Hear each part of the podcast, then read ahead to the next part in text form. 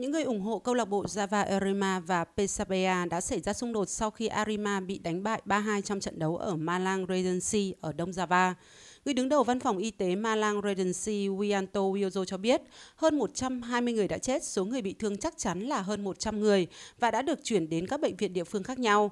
Xung đột xảy ra khi hàng nghìn người hâm mộ Arema lao vào sân sau khi đội của họ bị thua cuộc. Các cầu thủ Pesabaya ngay lập tức rời sân nhưng một số cầu thủ Arema vẫn còn trên sân cũng bị tấn công. Trước tình hình đó, lực lượng an ninh đã bắn hơi cay để hy vọng giải tán đám đông trên khán đài, khiến cổ động viên hoảng loạn, chạy dẫm đạp lên nhau, dẫn đến thảm kịch xảy ra.